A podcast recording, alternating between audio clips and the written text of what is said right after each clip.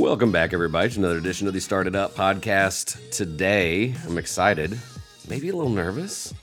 Got my boss with me. Uh, today, we are joined with Dr. Beth Niedermeyer. She is the superintendent of my high school and all of Noblesville schools, but we're not necessarily going to focus on just our journey, but we're going to get into well, I'm going to tell you, Beth. This whole thing started. Um, I was talking to Christy Steffen, and we were talking about the upcoming referendum. And for the full disclosure, this episode is about a referendum.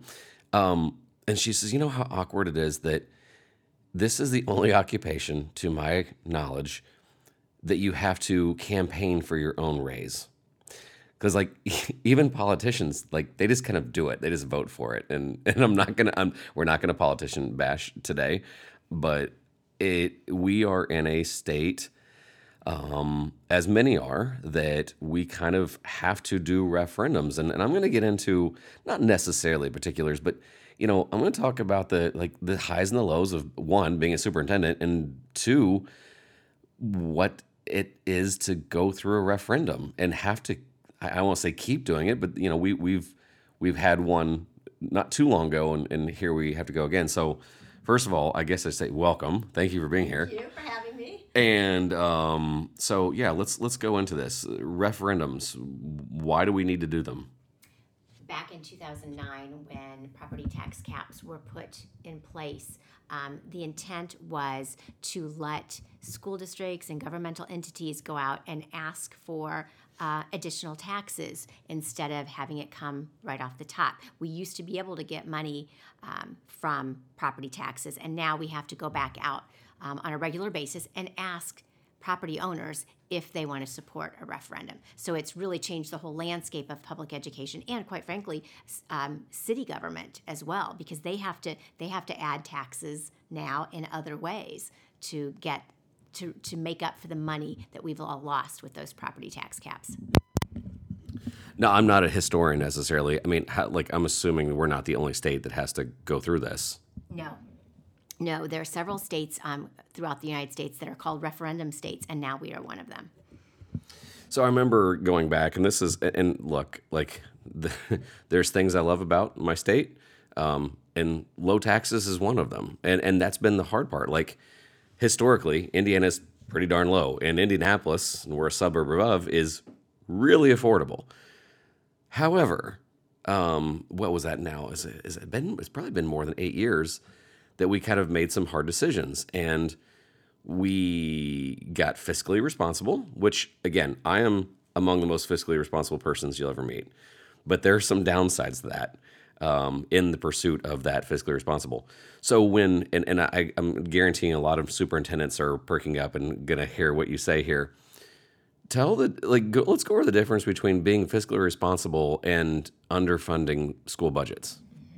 When you think about um, since 09, we've lost $46.5 million in, in revenue, and yet we're continuing to grow and, and we get additional monies for those new students but it's not it doesn't make up the losses that we've incurred over the, the years. So that's that's the biggest challenge. And we are a super lean um, school district, we are always looking for ways to, to cut costs and to run our, our district very efficient, efficiently. But when you think about 92% of our operating budget is on staff, um, and it, this is a hit that really dramatically impacts our staffing situation. Yeah, I mean, that, and man, that was the awkward part. And when you came in and, and talked, and again, uh, other teachers and other school districts are going to listen to this, and, and it's it's tough because we're not the lowest, but we're not near the highest, and, and that's kind of a tough thing. And and and what's back to what Christy said earlier, it's so awkward to say to campaign for your own raise because, man. which sometimes I make people mad. Um, they'll go, "Oh, Don, teachers need to get paid more. You guys are my heroes." And sometimes, just to be snarky, I'm like, "There's nothing stopping you from giving me a couple bucks right now." and, and, of course, that's not going to solve a problem. And of course, then they laugh awkwardly at me. Um, but no, I mean, a lot of people, no, most people, I say, say, "Oh, you guys are underpaid." Okay, so you can, you know, you have a vote. And and, l- and let me also be clear: yes. the last time we had a referendum, supported tremendously, and and I'm and I'm hoping that'll be the same thing. But the awkwardness of it is, you have one signal of people saying, hey, our teachers need to get paid more. And then on the other side, people are screaming, you know, don't touch my taxes. Where have you found that happy medium? I think that the happy medium is just simply trying to explain the message. I think if if the taxpayers understand that teacher salaries in the state of Indiana have gone down consistently in the past 15 years, 15% in 15 years, and 9.78% just since 2009. So that is that's devastating. So it's really hard for teachers to be able to make a living um, and be and and to be able to not have other jobs. That's that's the heartbreaking thing. I was at the a restaurant um, the other day, and um, my husband and I were waited on by one of our teachers. Um, so a lot of teachers pick up second and third jobs just to make ends meet, and I think that's that. It's a nationwide problem. That's why uh, this past year we've seen teachers across the United States going out for strikes.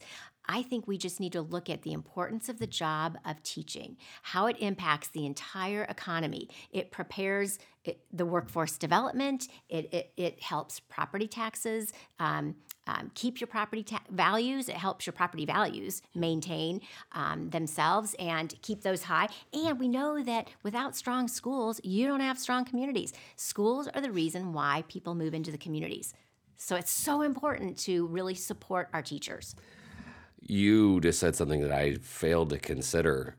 I once braggadociously told my ex principal, now my assistant principal, Craig McCaffrey, when I when he first hired me back in the old Southside days, mm-hmm. I told him once, I said, I want to build a program that is so awesome it's going to drive up property values.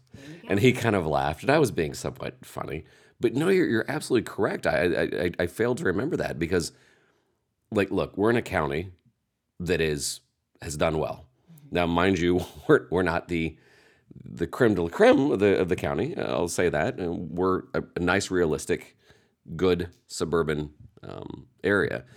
But you're right. The areas that things are falling is because the schools are also needing to be improved. Now that's that can be a catch 22 as well. But yeah, I mean if you enjoy in some ways your property values and in some ways you enjoy the benefits of of, you know, great kids being prepared in great areas, and we can go into here in a second on some of the awesome things that Noblesville is doing.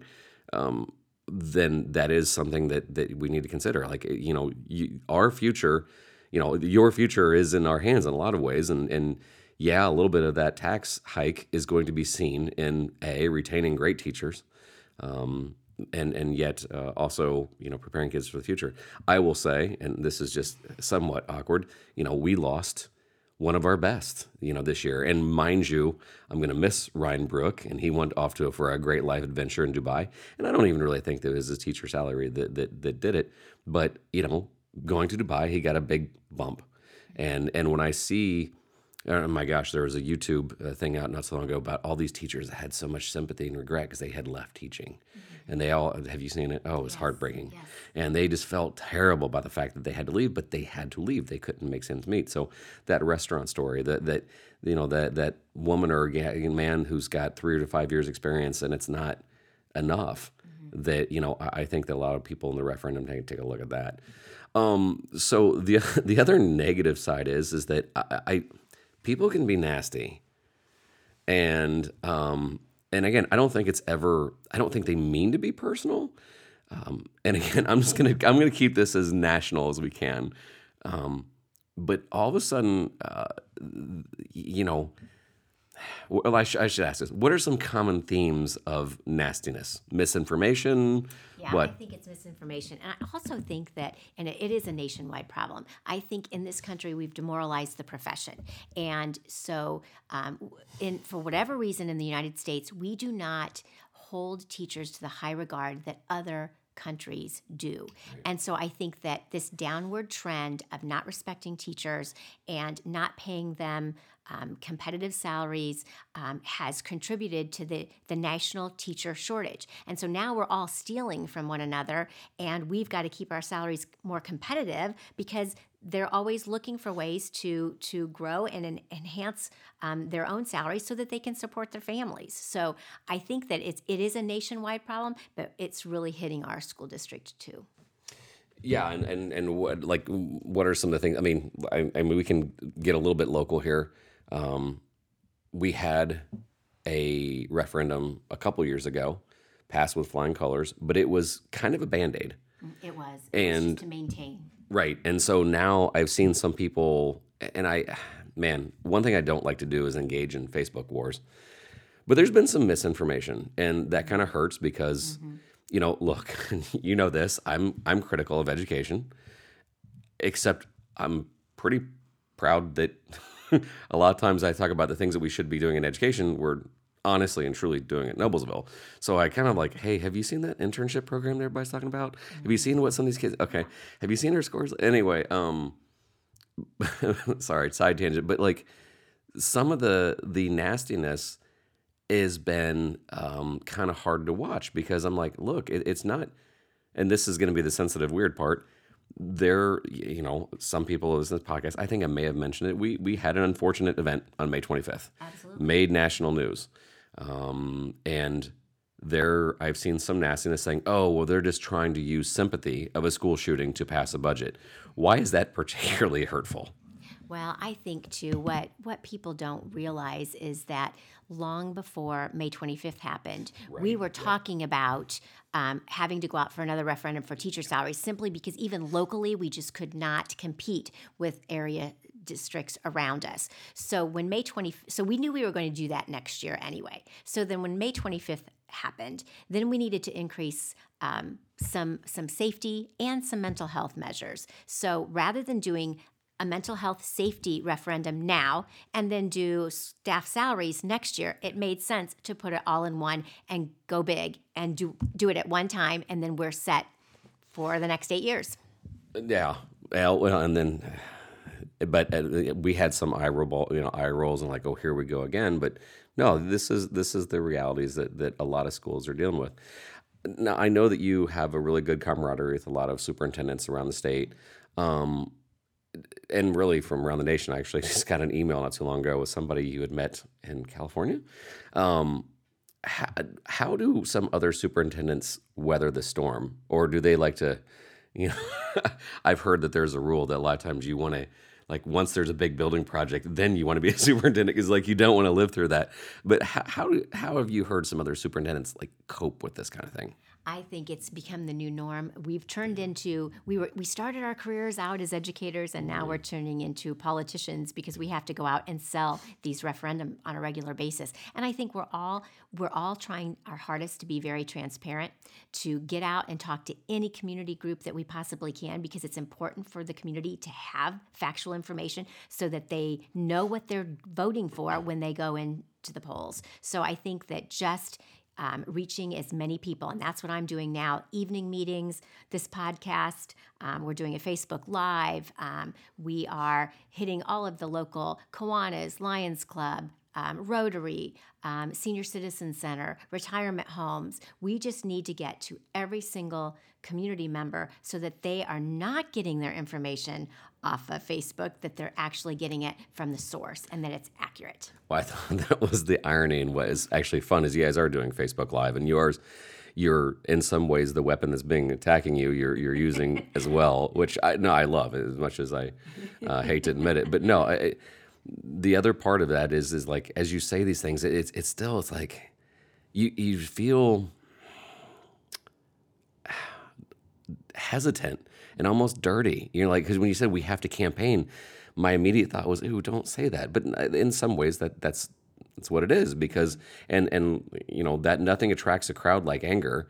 Um, the people that have the misinformation, they don't want to hear. And I shouldn't say. I shouldn't make it that sweeping. It's just, oftentimes, the misinformation or the fear of how am I going to afford the blank or what about my you know you know property values all this other stuff it's it's hard to broadcast the positive and it's really easy to shout the negative It is. And I think when you look at, we did, um, if you look at the average median home value in Noblesville, and this for your national viewers, they will see how affordable it is here. It's $206,000, and you can get a nice house for that amount. Um, so that means it's $15 a month or 50 cents a day, is what we're asking to put in new safety measures, to increase our mental health supports, and to pay teachers a competitive salary. So when you think of that, 50 cents a day, I can't think of a better value to your to a community and to your property values than to support that.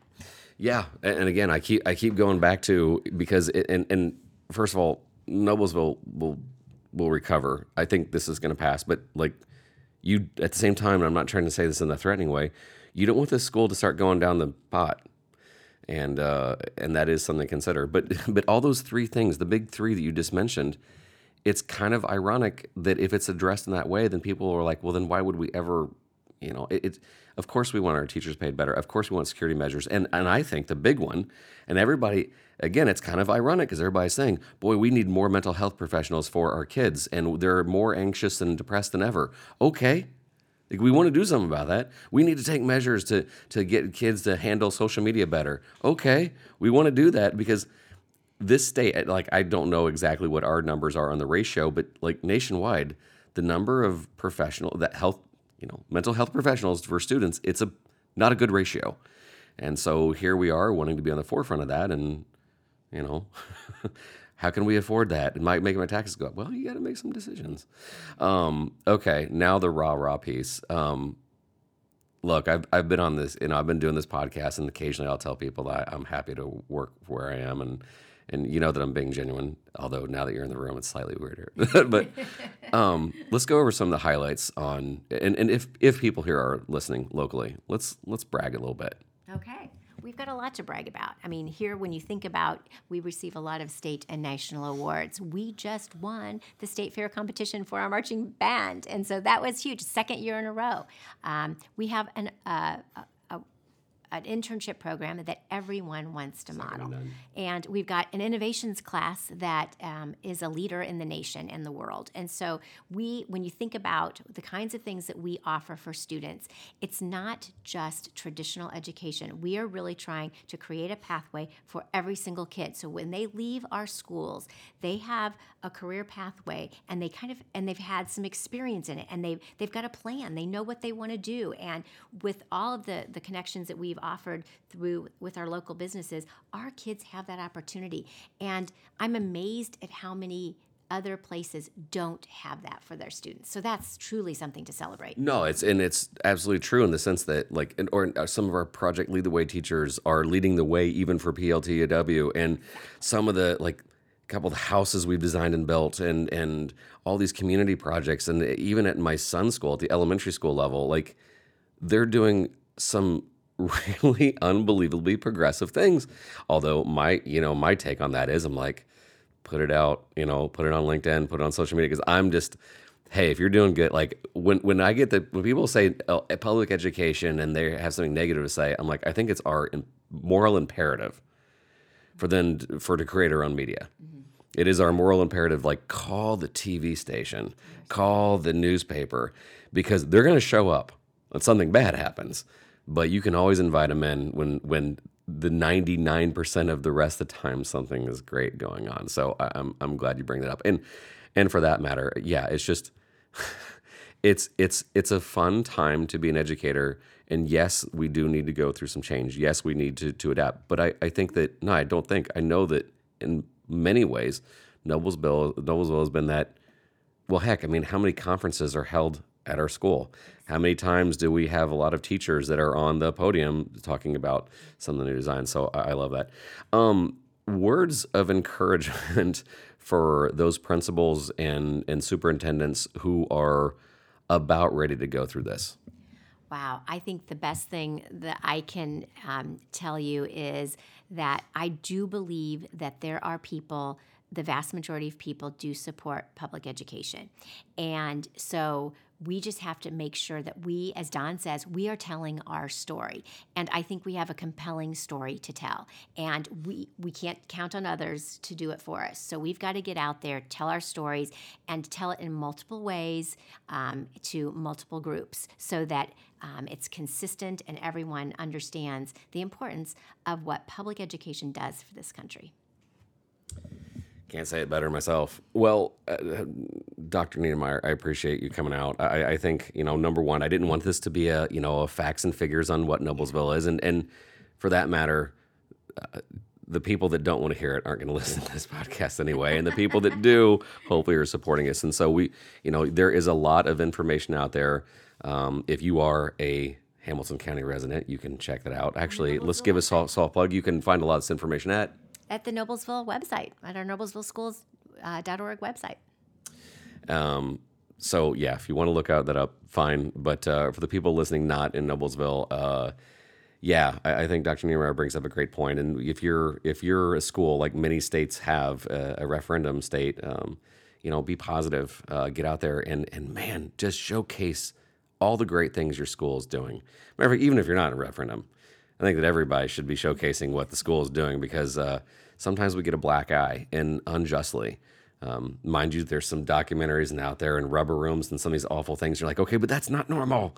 Uh, so I, I love the fact that um, you're out there. I love the fact you've remained positive. Uh, and uh, I, I seriously think that, you know, Noblesville has been a great example on, on how to do this right way. So thank you so much for being on the show. Thank you, Don. Great to be here.